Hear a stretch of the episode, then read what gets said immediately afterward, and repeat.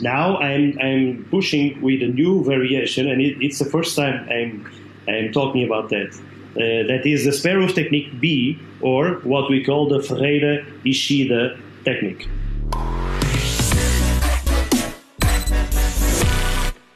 Welcome to the Rhinoplasty podcast with me, Dr. Cameron McIntosh.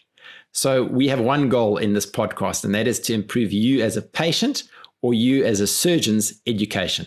We hope that you're going to have fun as we dig deep into who these phenomenal human beings are, the world leaders in rhinoplasty, as we interview them weekly and learn how we can become better surgeons and how we can expect better outcomes as patients. I want to give a shout out to MedHold, the suppliers of Medicon instruments in South Africa, who've come in as our first month sponsor. MedHold makes some absolutely fantastic instruments to use during rhinoplasty. Surely my favorite must be the black little suction dissector for septoplasty. It's one of the most nimble little instruments to use and it gives us great outcomes. So MedHold, thank you very much. What's really cool is that MedHold have agreed for a 10% discount to anybody who sends them an email with the name Rhinoplasty Podcast. So you need to remember to send that email to Letty Swanepoel. And Letty's email address is l.swanepoel. That's l.s-w-a-n-e-p-o-e-l at medhold. It's M-E-D-H-O-L-D dot C-O dot Z-A. l.swanepoel at medhold.co.za. Mention Rhinoplasty Podcast and get a great discount on some fantastic instruments. So, so Today, I'm very excited to have a man who's been a doctor for nearly 30 years. He comes from Porto in Portugal. Not only did he then finish medicine almost 30 years ago, he ended up doing otolaryngology. So he's an ENT surgeon, and then he super specialized even further in facial plastic surgery. But he's started a very interesting group called the uh, Research Group of uh, in Rhinoplasty Surgery. We're going to learn more about that. Um, and he's got a lot of other interests. And it's a great honor and privilege for me to welcome uh, Miguel Gonçalves Ferreira. Miguel, thank you for being on the show tonight. Thank you so much, Cameron, for inviting me. I will try to do my best to, to help, uh, especially the new ones. Uh, and uh, thank you for inviting me. So, Miguel, I'm going to kick off, eh? I know you're a man who is passionate about rhinoplasty, but you've got a lot more other interests. So let's go back. 1993 is when you became a doctor. What made you decide to become a doctor?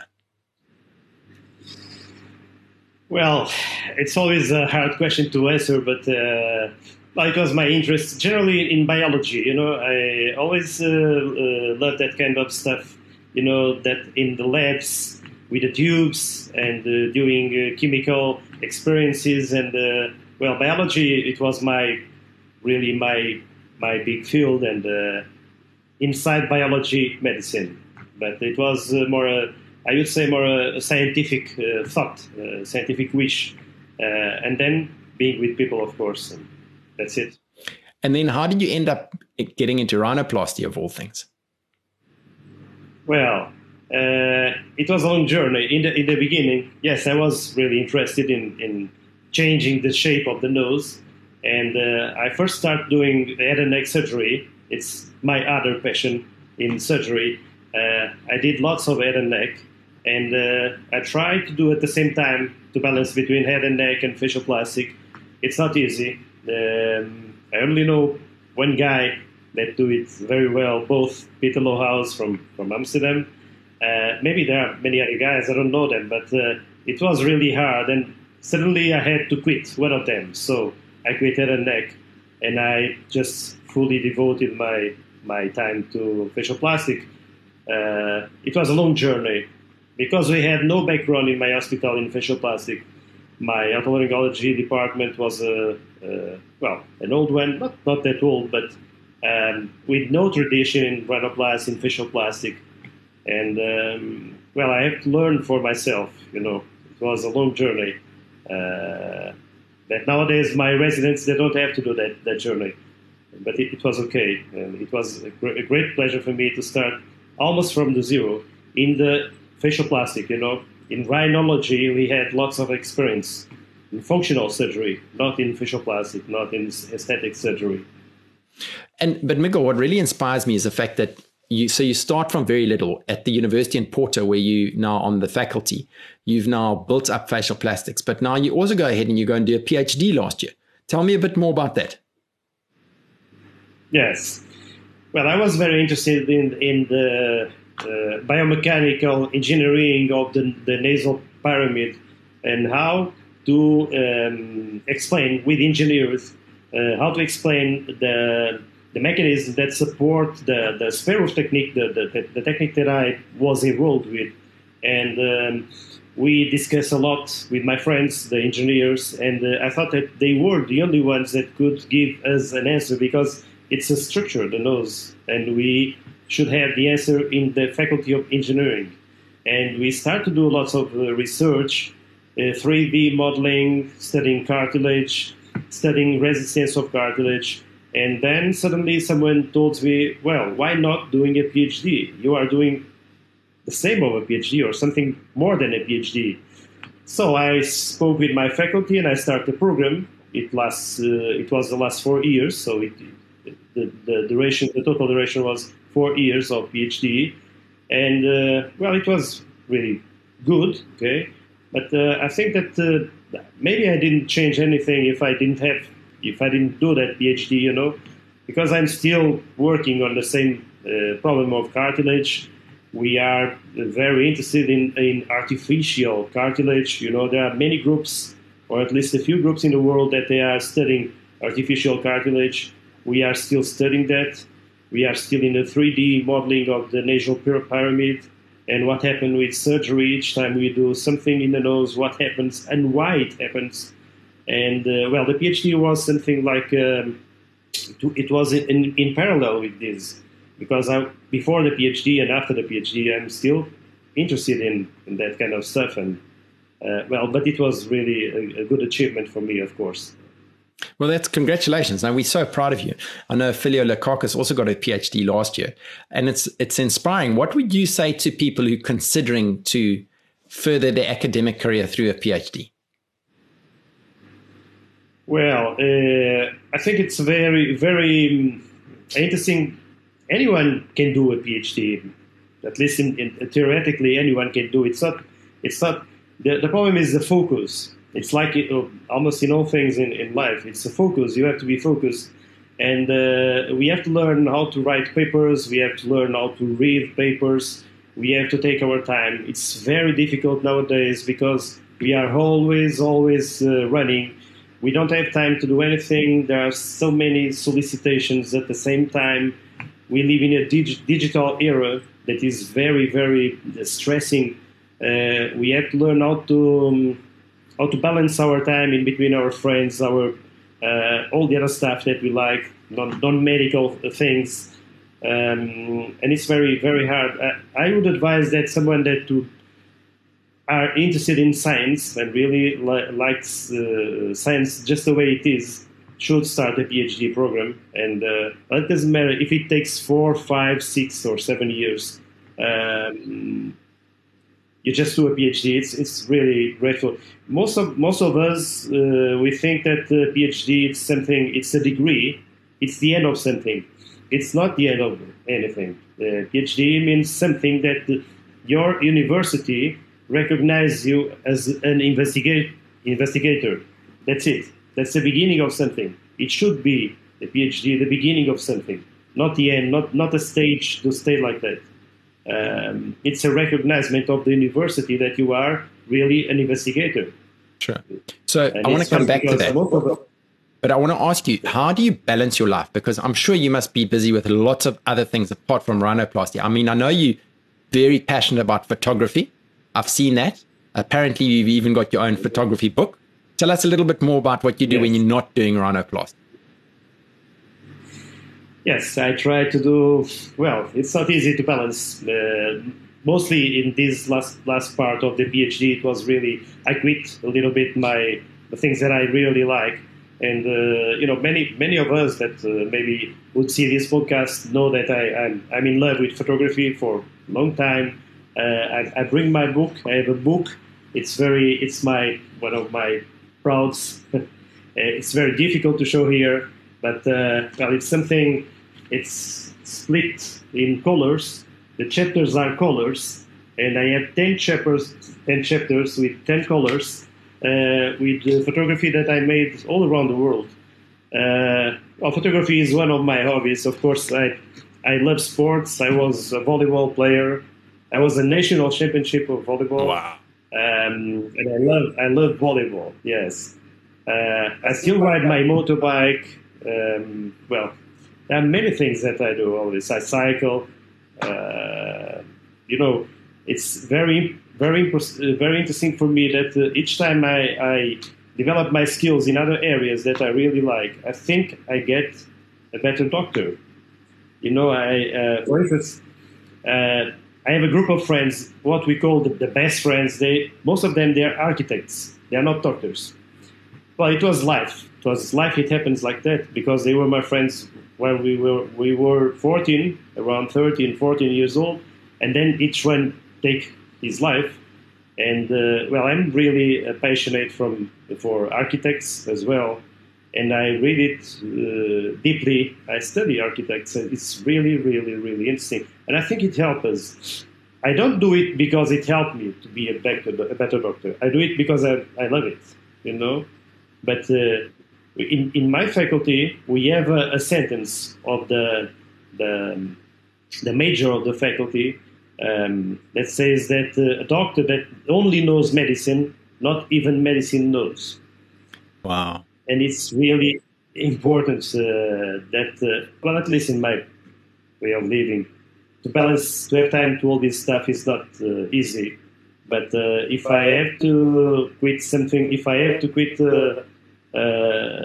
I don't say webinar, but uh, something in a in a meeting to go to picture. I, will go to picture because it's something really from inside, and I have I have to do that. And, yeah, but I also so clearly remember a couple of years ago at one of the European meetings, you saying to me that Cameron, if you did not take photographs during your surgery, you didn't do the surgery.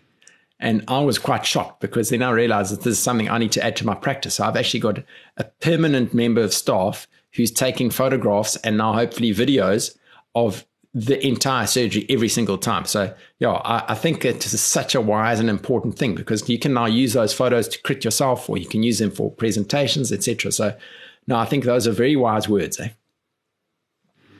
It's a, it's a different field because I, I never mix my passion to photography to photography of the facial plastics uh, patients. But uh, well, it, it's a must, of course, and we have colleagues that do it better than me. The, the professional photography of uh, Rhino and it's very very important. And they are, we have colleagues that they are obsessive, taping all, recording all the surgery. I think they are in the correct way. I, I don't I, don't do that, uh, but I picture of course. I always all the visit, all the consultations after the surgery, all the consultations I picture at least the six plans, you know, of the face, and I have I have that in my files because it's really really important. If you don't picture the patient, you don't know what you are doing because you have no no way to compare what what you achieve, and uh, it's really important. So, Miguel, as we talk about patients a little bit more, when when a patient comes to see you, how much what we'd call morphing do you do with a patient? Discuss with them about what they would potentially want their nose to look like, etc. Yes. Well, typically, you know, patients nowadays they are we are in a digi- digital era, of course, Instagram, Facebook, and typically they come here and they they know what they want. Uh, they were waiting for this surgery for 10, 20 years, and they know exactly what they want. And typically, uh, when I saw, when I see them, I first they have to tell me what they want. I never told first. Okay, it's one of my rules they have to they have to say exactly what they want, and then I picture, of course, I picture them. I do two D. I don't have the three D. I do two D um, morphing, and I balance, and it's really it's amazing. I, I really I have difficulty to understand how can we practice rhinoplasty or facial plastic surgery without morphing. It's almost uh, for me. It's almost I, I can't believe how can people work without that because it's such a tool. When you say to a patient that I will project your nose, if you don't, if, if he don't see the, the, the projection in a, in a simulation, how can he imagine? We are not talking about the same thing. It's a valuable tool, very, very important for me. Always do morphing. And it's very funny because in the end, when we do the, the, um, the video morphing, you know, from, from the, the pre to the post to the imaginary post, it's very important for me to feel the balance of the nose, what we are doing with the nose. And sometimes I change my idea. Imagine, for instance, in a eretics, when we don't didn't feel at the beginning that it was really low, and we see in the in the video that it's really low. And sometimes I change my uh, strategy for the surgery only with the morphing. So I learn each time I morph. That's it's interesting. And and do you then give patients those photographs, or do you keep them? Uh, well, I let them to picture the screen. Okay, they picture the screen uh, with the mobiles. Most of the times they have a mobile and they picture the screen. Uh, well, I always tell them the, of course, it, it, this is what I want to achieve. Okay, of course, this is not the final result. This is not the uh, if. And I always tell my patients that if I would go as a patient to a doctor, and if uh, he show me a picture telling, well, this will be your results, I uh, instantly I, I would think that I'm with a non-trustable doctor because it's impossible uh, to assure something, whatever. I always say that this is the what I want to achieve, but it will depend on many things. Technically, during the surgery, how much your blood, um, well, your your healing process. Well, there are many many things, and I discuss all that stuff with the, with the patients because it's almost all the times it's the first time they came here, and for them it will be the first surgery most of the times. And when you speak to patients, what are the things that you try and emphasize the most for them? Perhaps um, things they must be the most cautious of or be aware of? What, what are some of the things that you, you feel are important to tell patients? Well, really important. Yes, we have to manage the, the expectations of the patients. I think it's the most the most important. What they want to achieve, really, um, and you know, we are. I don't know. Suddenly, I start to think that we are always imagining a perfect nose. We surgeons, we all surgeons, we want to see perfect noses, we, we want to see perfect outcomes, and we want to show perfect noses. I have many noses that they are not perfect. And, uh, you know, I use the, the, the PROM, the, the, the, questionnaire, to um, uh, auto-evaluation of the patient. Uh, I use the Utrecht questionnaire, and I do it all the pre-op, three months and, and uh, 12 months. And um, when I, it's from zero to 10, the aesthetical evaluation. When I get a 10, I get uh, a little bit scared because no one has a 10. Okay? At least in, is my opinion. When I get a 10, 10 typically is uh, what uh, the Americans call a supporter, some, someone that likes me too much. Okay? And when I get a zero, it's, I don't remember the last one, it's the hater. You know, it's, it's not, statistically, it's not significant. But what I uh, what I mean, we publish a study. Uh, in reality, we published two studies with this, and we found that the average that we that we can reach it's about eight eight point five. So I explained exactly that scale to the patient, and he or she uh, suddenly knows that he will not or she will not have the 10, okay? Uh, maybe 8, 8.5, 9 at the best and it's very good. We are always, I think that we are always improving. We are not making always perfect noses. No, of course. I mean, we carry on. I mean, I, I think it's interesting. You've mentioned two of Peter Lohuis's things. So I'm going to be interviewing Peter in the future.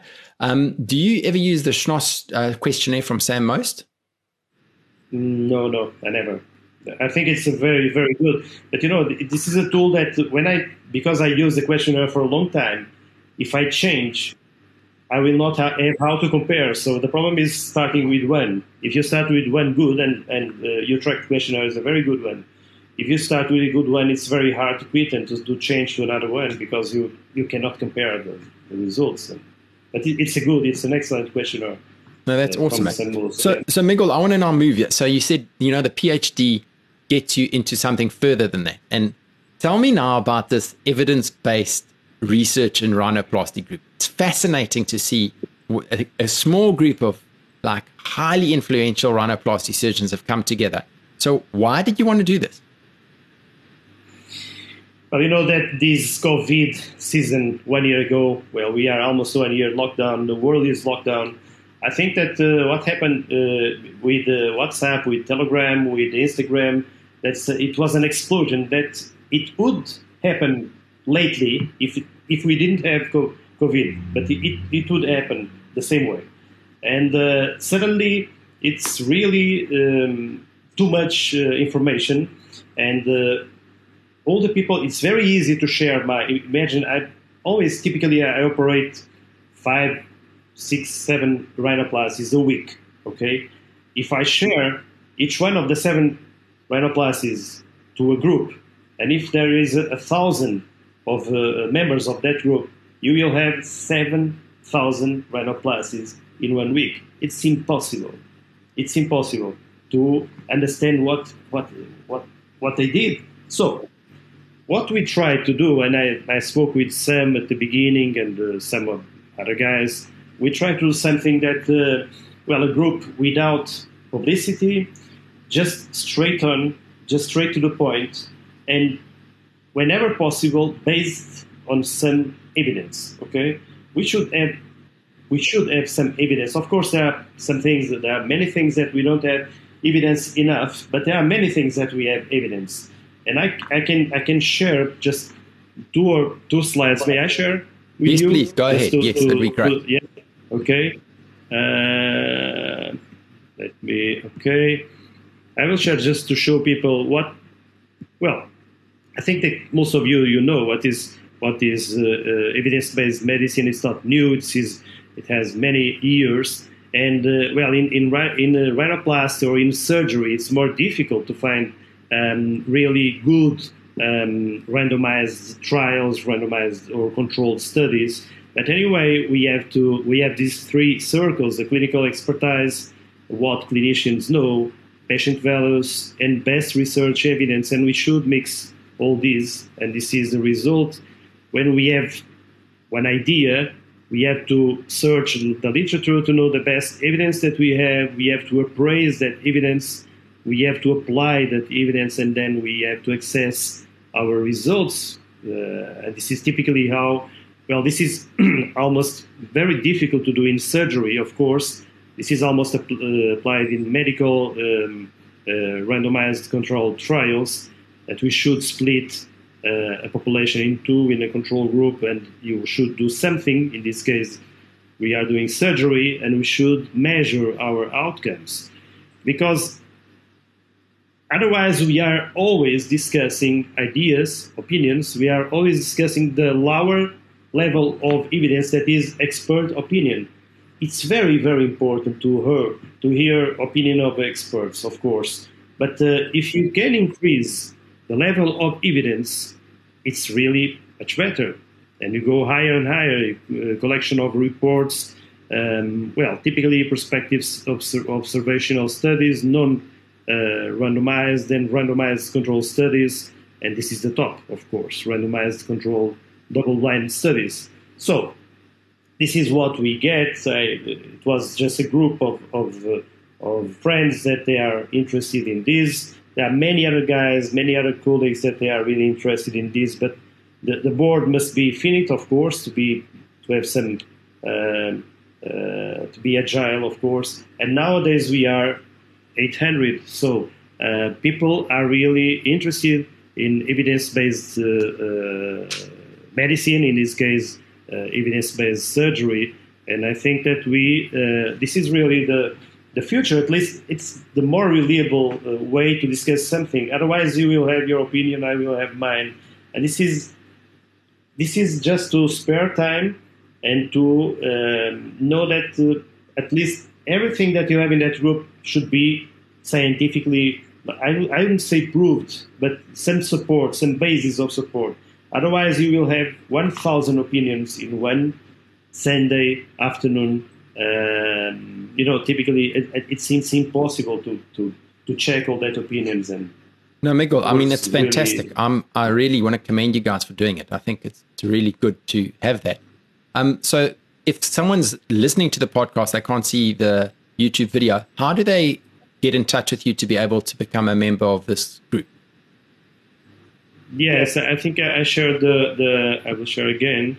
Uh, Is there an email address okay. that they can send an email to? Yes, yes, it's this email. I will sh- show you evidence-based rrg.gmail.com. Great. So that's so evidence-based yes. rrg at gmail.com. Thank you. That's fantastic. Yes. So, Miguel, I have a question for you. Where do you, I mean, you're in the forefront of a lot of innovation in rhinoplasty. Where do you see rhinoplasty going in the next decade? Well, uh, well, it's a hard question. uh, I don't know. Well, maybe I think that we, we should see rhinoplasty as all surgery. We are not different from orthopedic surgery, vascular surgery. Uh, all the surgeons, I think we are. I have a good relation. I work in a general hospital, a big hospital. All surgeons are really interested in doing less surgery with better results. Whatever we do, we want to do less surgery, less trauma with better results. Rhinoplasty is not an island. Uh, we work just like them. And, uh, well, at least, for instance, you know that I'm a, a, de- a defender of the so-called preservation rhinoplasty. But it makes all sense, of course.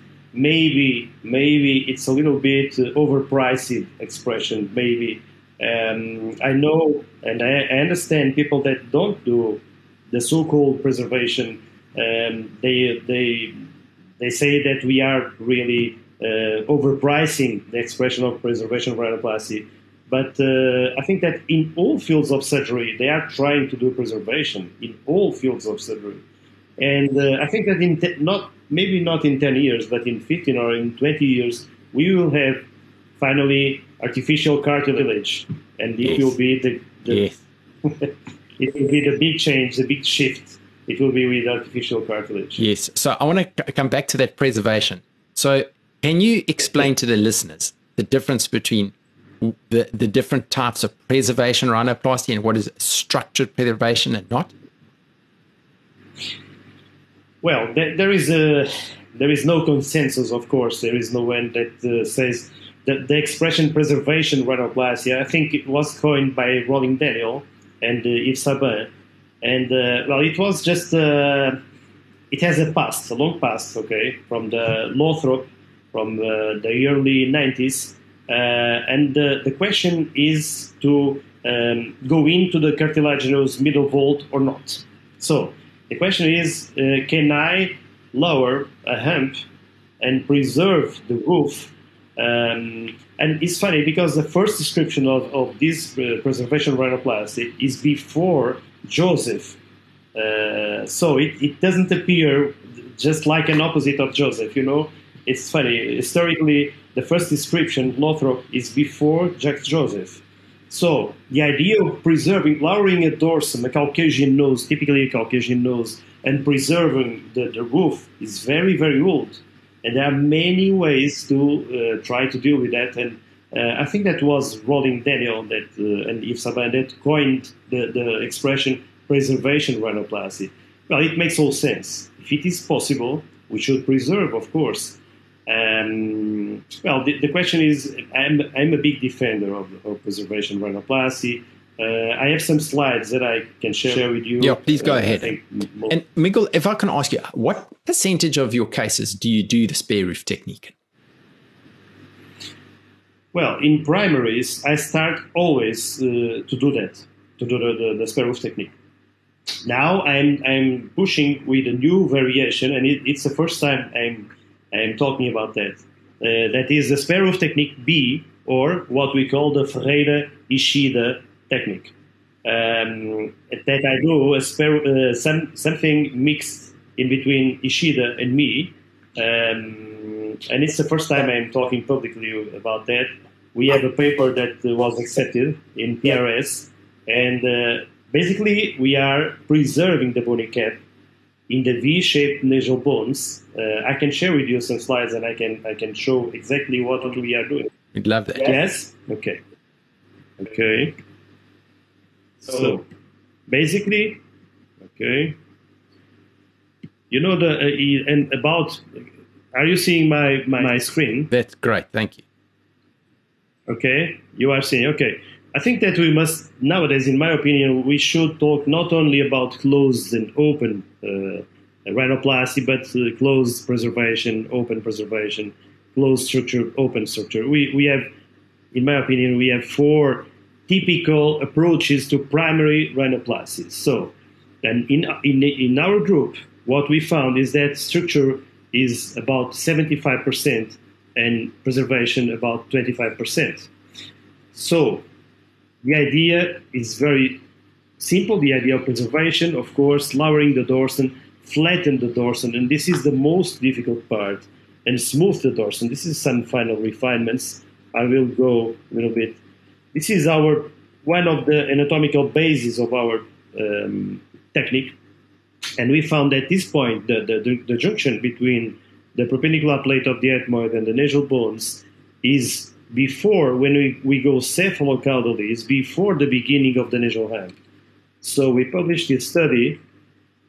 I will go a little bit, I will move forward, and we published this uh, hump scale. This is the average measures that we get in our population. And uh, we found that this is the ethmoidal point, this is the beginning of the nasal hump, okay? This is the Kyphion, the rhinium, sorry, the hump apex, most of the times cartilaginous, and then the end of the nasal hump. So we typify our hump, we decide to do the spare roof exactly here, and the question is always this question. We want to, to, to go from this nose to this nose. How can we achieve this? Of course, we can use Joseph. We can take all the hump and then reconstruct it works. We know that it's absolutely proven that there are many, many structural surgeons that they have excellent results, and there's no doubt about that. And we can do this preserving the roof. How can we do this? Well, typically, the, the, the spare roof technique, I, as you know, I uncap the bony cap. Uh, I do it with, uh, with a diamond burr. Nowadays, I'm still starting to use the piezo, and this is the, the roof technique, the way I present it so many times. And one of the big problems is, is these S-shaped nasal bones. And what happens with preservation is when classical preservation, we push down, let down. When we do the osteotomies, the impactation osteotomies or the impaction osteotomies, we can still get these slightly hump. So this is one of the limitations that the, typical or classical um, push down might have in some really S-shaped uh, nasal bones. Well, what we started to do from half a year ago, I will show you. Well, let me pass this one. This is the, the spare roof technique itself. The slides from preservation of rhinoplasty from Dr. Daniel and Dr. Aaron Kosins, dorsal preservation, deep preservation and soft tissue preservation, three kinds of preservation, foundation and surface techniques. It will come out a paper very soon.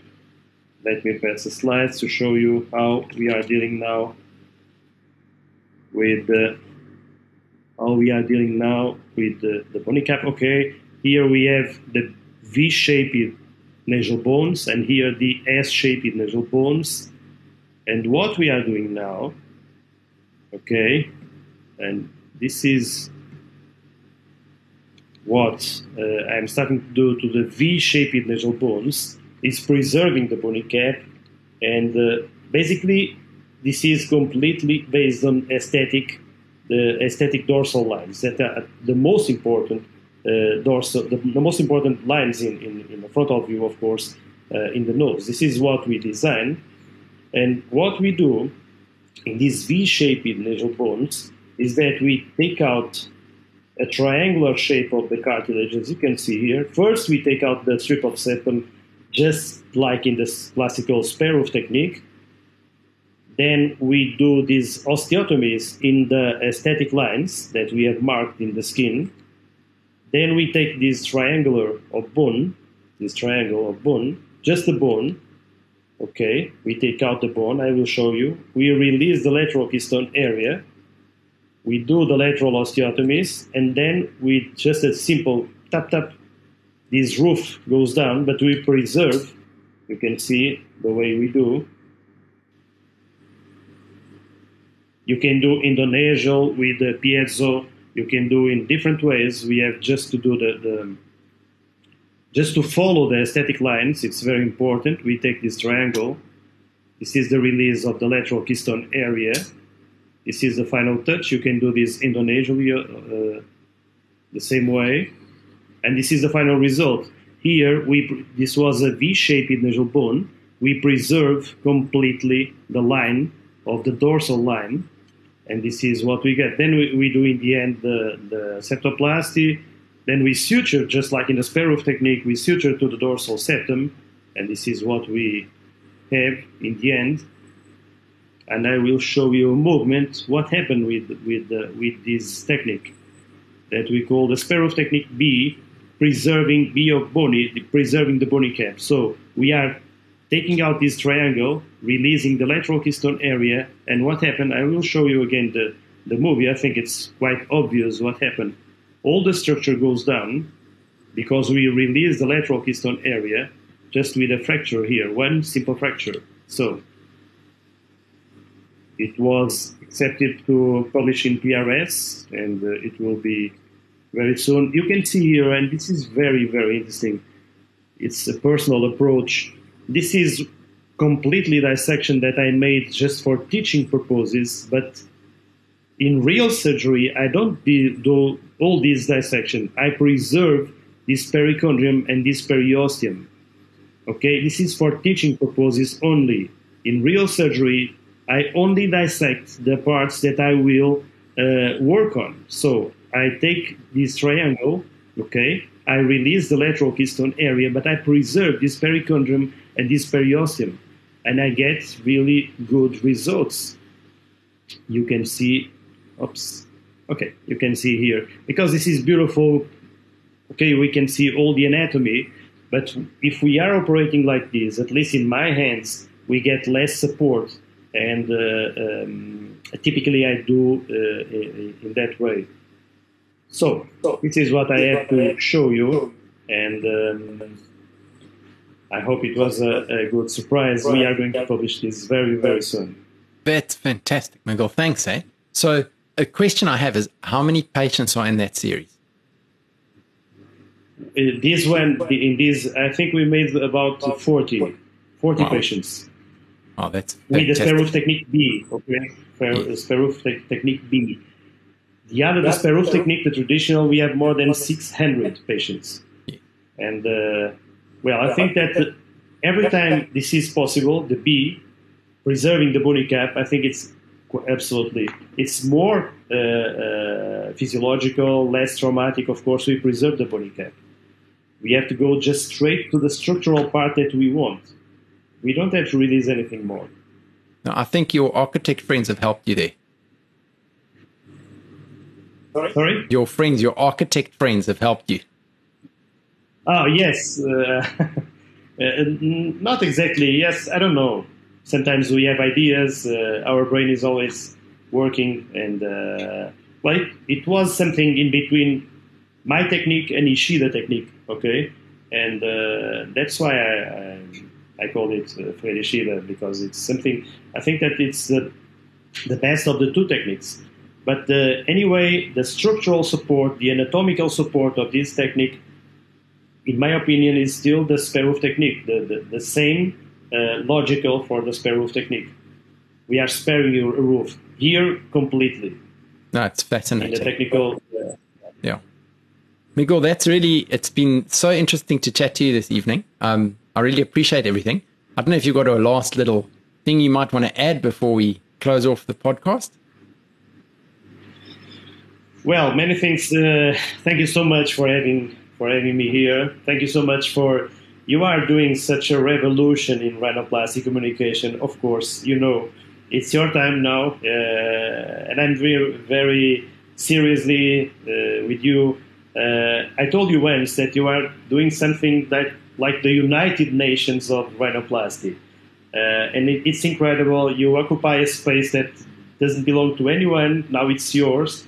You and the South African team. You are really um, a wonderful team with amazing ideas. And uh, congrats to you all in your name. And thank you so much for having Miguel, thanks, man. It's, but I think it's just that an, always an inspiration for me going overseas and meeting the people that write all the articles and write the textbooks and actually see just how approachable they are and how happy they are to teach. So, yeah, thank you very much for this evening and thank you to all our listeners. And we'll catch you again next week.